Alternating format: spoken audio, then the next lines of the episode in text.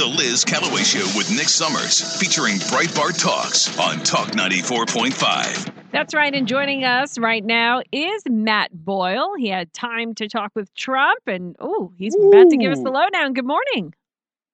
Hey guys, happy New Year! Thanks for having me. Yes, happy New Year. Okay, so you went down to Mar-a-Lago. Uh, yeah, so me and uh, Alex Marlow, our editor in chief, we went uh, down to Mar-a-Lago last week, and we uh, spent two hours, uh, a little more than two hours, with President Trump on Thursday night, Uh-huh. and we talked about everything under the sun, everything from immigration to the economy to Biden and all sorts of problems with him and uh, the border, and I mean, we've we've published several stories already, and we've got a lot more in the works. All right. Well, one of the things that uh, really piqued my interest, you know, me being a New Yorker, um, I Mhm. loved when Trump went to the UFC fight and the eruption of cheers with Kid Rock. And he's saying, hey, maybe I'll rent out Madison Square Garden. I couldn't even imagine that. That would be wild. Yeah, look, he's saying that he's going to make a heavy play for Mhm. New York State, for New Jersey, and then he picked three other blue states uh, Virginia, Minnesota, and New Mexico uh, that he says he's going to compete in in the general election once he becomes the Republican nominee. Obviously, we still haven't had the primaries and caucuses yet, but those are just weeks away. Um, and uh, uh, it's looking very good for him there. Uh, but assuming he wins the Republican nomination, Trump says he's going to make it uh, a heavy play for these states. And he talked about, uh, particularly in New York City, he would possibly even rent out Madison Square Garden and try to do a rally there. He said that would be right in the belly of the beast uh, uh, of the left. And uh, he said he talked about New York in particular, which was a city he called home his whole life until he became president of the United States. And um, you know, now he calls Florida home because after he moved to Washington when he was president, then he moved to Florida uh, in his post presidency. But he lived in New York City his entire life, and he talked about how uh, you know downhill the city has co- uh, has gone uh, in uh, the, just the eight years or so since he lived there. Uh, and uh, he's very upset about that, and he thinks that there's a chance for a Republican possibly to win that state, or to win the state of New Jersey, or to win uh, Virginia or Minnesota Well, we or saw New Mexico. We saw some So- inkling with Zeldin um, in New Mm-hmm. York. Uh, I don't know how it got so blue, and I mean Hochul is just awful. I mean, we went from Cuomo Mhm. to Hochul. That was like thousand times worse. Um, Yeah, I mean, who would have thought anybody could be worse than Andrew? Cuomo, Exactly. Right? Like, I mean, like in the that's the thing, right? Like, and who would have thought? Look, here's the deal. I think Eric Adams is an interesting mayor in New York City, right? Like, I, I do think he's a former cop, he he cares about the law enforcement issues and whatnot, and he understands that migration's is a serious problem. But the problem is he's not doing anything to fix it, right? Like, and the migration issue is a major problem. This was one of the things Trump talked about. He says there's migrants lined all up and down Madison Avenue, right? Like, Mhm. you know, which is where you know Trump Tower uh, is in, in in New York City, right? Like, I mean, the uh, the the fact is is that like if you if you go uh, into a school in New York, half the kids don't speak English, right? Like, so there's a there's a real serious problem with all these major issues, and people are not seeing real change on it. And so Trump thinks that because of that, there might be a chance, and so maybe he's right. Like, you know, I mean, he saw the Rust Belt coming a, a mile away uh, in the lead up to the 2016 election. I remember doing a very similar interview with him in Trump Tower in August 2015, where he was talking about he was going to win Pennsylvania and he was going to win Wisconsin and Michigan if he was Yeah. the Republican nominee for president. I was like, all right, I'm like, concerned. you know, and so I'm concerned that he's saying New York, New Jersey, Virginia, New Mexico, and Minnesota because now all of those states in their election, you know, shenanigans are going to fall into play. They're oh, he's putting a target on here. We better, you know, brace ourselves. Uh, you know, there's a lot of um, concern. Uh, definitely, our listeners are concerned that there's going to be another. Uh, what's the word? Nick, rigging or or Mishka The steal, Franziska. the steal is The real. steal is real. Like we we Yeah. we are very concerned. Is he concerned? Did he express that? Yeah, no, he definitely is. Uh, so he's definitely concerned about that. That's one of the big things we talked about. Um, his view is that uh, the way to beat that is to swamp them. That's the word. That's he what we were talking right? about So today. hmm yeah, he says if we swamp them, they can't. Th- he's like, there's only so much they can do, right? Mhm. So if So they have to overcome the, the margin of cheat. the- Exactly. Yeah. And he thinks that he thinks that where things are at right now, if the election were today, that we would be able to do that. Now, that being said, it's a long eleven months between now and election day. So the um uh you know, there's a lot of work to do for everybody out there. Uh Mhm. anybody out there, you know, that they can, you know, you want to get involved, you want to start sharing information about this, you want to talk to people about it, you want to talk to people about how corrupt Joe Biden is. I mean, that was a huge part of what we talked about is just how awful of a human being Joe Biden is. He's not just a a corrupt president; he's a bad person, right? Like, and we talked to him a lot about that. And there's a lot of stuff that's going to be coming out about that uh, in the in the coming days. Really? I, I think that, Mm. Yeah. So he he called Joe Biden vicious, Mm. right? Like he called him a vicious person, Hmm. right? Like Joe Biden's a really bad really bad person. He's not just a a Democrat, not just a lefty, not just somebody we disagree with, right? Like you know, there there are people who I disagree with on the Democrat side who are friends of mine, where like I can get along with them. I don't think they're bad people, right? I think they're wrong, right? Joe Biden's not one of them. He's not somebody you can get along with. He puts out this fake smile, right? Like, and and and Trump talked about this. He talked about how Joe Biden has this fake smile. And he's been able to convince people that he's this nice guy. He's not, right? Like, he's a really awful person, and I think that that is one of the most important things that's going to try that we're trying to come through with uh, from this interview because I think that Trump was making that point very clearly, and I think that people really need to see who Joe Biden is. So if people out there around the country who are concerned about this are concerned about the election stuff, the way to beat it is to swamp them, Right. and the way to swamp them is to get more people involved and Yeah. so to share these stories, right? Like so, tell the stories about just how bad Joe Biden is. Tell people about it. Get involved. Talk about it on your social media. Talk about it with your friends and family. That's how you get involved. That's how you change the game. hmm What if it's not Joe Biden? Uh, sorry, what was that? I said, what if it's not Joe Biden? Oh yeah, so that was another thing that Trump talked about. He said that he did predict that he thinks that it uh, might not be Joe Biden or uh, Kamala Harris, and he thinks that uh, it may come down to uh, the convention where the Democrats might swap out uh, uh, the, uh, Biden. They might first try to go to Kamala because, yeah, and you guys know this in the Carolinas very very well. Uh, how Jim Clyburn, the deal that uh, he made Mhm. with with uh, with Joe Biden to deliver him the nomination in 2020. Well, the Yeah. deal was that he pick a black woman as vice president, and he did, right? Like, so he picked Kamala Harris. Um, the, the, he said that the uh, so Trump said that the Democrats may try to first steer it to Harris, but at the convention, but they'll have problems doing that. Um, so then he said it would be a free for all, right? Like is his word, uh, Trump's word. Uh, so uh, I think that Trump is playing some games here with Biden in in in making that prediction. It, first off, it's an entirely plausible scenario, right? Like Mhm. they, the Yeah. Democrats could uh, lose Biden at the convention and uh, try to go to Kamala and then end up with a free for all. Uh, but it's also entirely possible that they're stuck with Joe Biden all year this year and they can't swap him out because it's too late. Look, the filing deadlines have already come and gone in half of the primaries, right? Like so to get on the ballot and to run, like so the only way they would be able to do it is at the convention in August, right? At the Democrat National Convention in Chicago, uh, which is going to be quite the uh, That's quite the new spectacle there.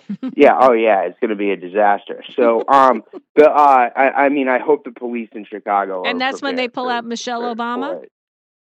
I, I don't know if it'll be Michelle Obama. I don't think I don't think she's so interested in it. So um, the I, I think she's more interested in doing whatever she's doing right. I think she's involved with Netflix or something, right? Yeah, Like, so, yeah, yeah. yeah, yeah. She's making lots of money off doing that. I don't Mhm. know if she wants to run against Trump. Okay. But um, so but anyway, point point is that uh, Trump thinks that, that that that might happen at the convention. But that being said, I think Trump's playing games with it too. I remember again that interview I'm talking about that I did with him in Trump Tower back in August 2015.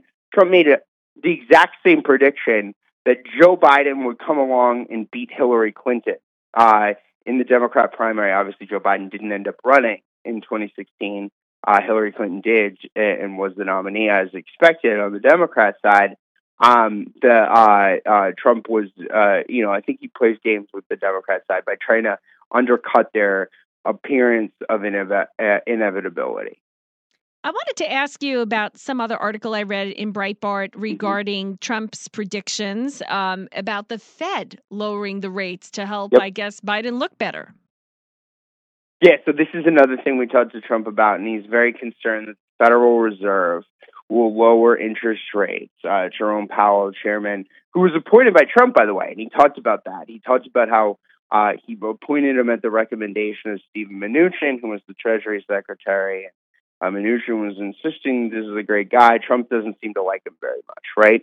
So Jerome Powell, um, he uh, he's he's concerned that Jerome Powell will cut the interest rates in the lead up to the election to try to create a fake economic boom to help Joe Biden uh, going into November. Uh, so he warns he's warning people to be very uh, very wary of fake economic data and and whatnot. Mhm. Um, in addition to that, uh, if if of course if Powell does that, it's going to cause inflation to go out of control again.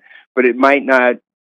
Uh, the you might not see all of that, and you might not feel all of that really uh, instantly Right. going into the election. So the question is, is uh, the only way to really fix the inflation is to really get the economy going again strongly, right? Like in the economy, Bidenomics, and this was another part of the interview that we talked to him about too, was about Bidenomics. He said that um, it's a it's been a horrible term for for Joe Biden, but the problem is, is that the reason why you have the inflation, the reason why you have the economic stagnation that you've had under Joe Biden is in large part because of the energy policies and whatnot of the Trump uh, of the of the Biden administration. Whereas the Trump administration, the energy policy is going to be drill baby drill, let's get to work, right? Yeah. Like and um, you know, and the and the so it's just a, a fundamentally different approaches to the economy uh, between the two uh, presidents, and uh, I think the American voter can see that. So let's see if the Federal Reserve plays any games. I hope not. Uh, I hope that they they uh,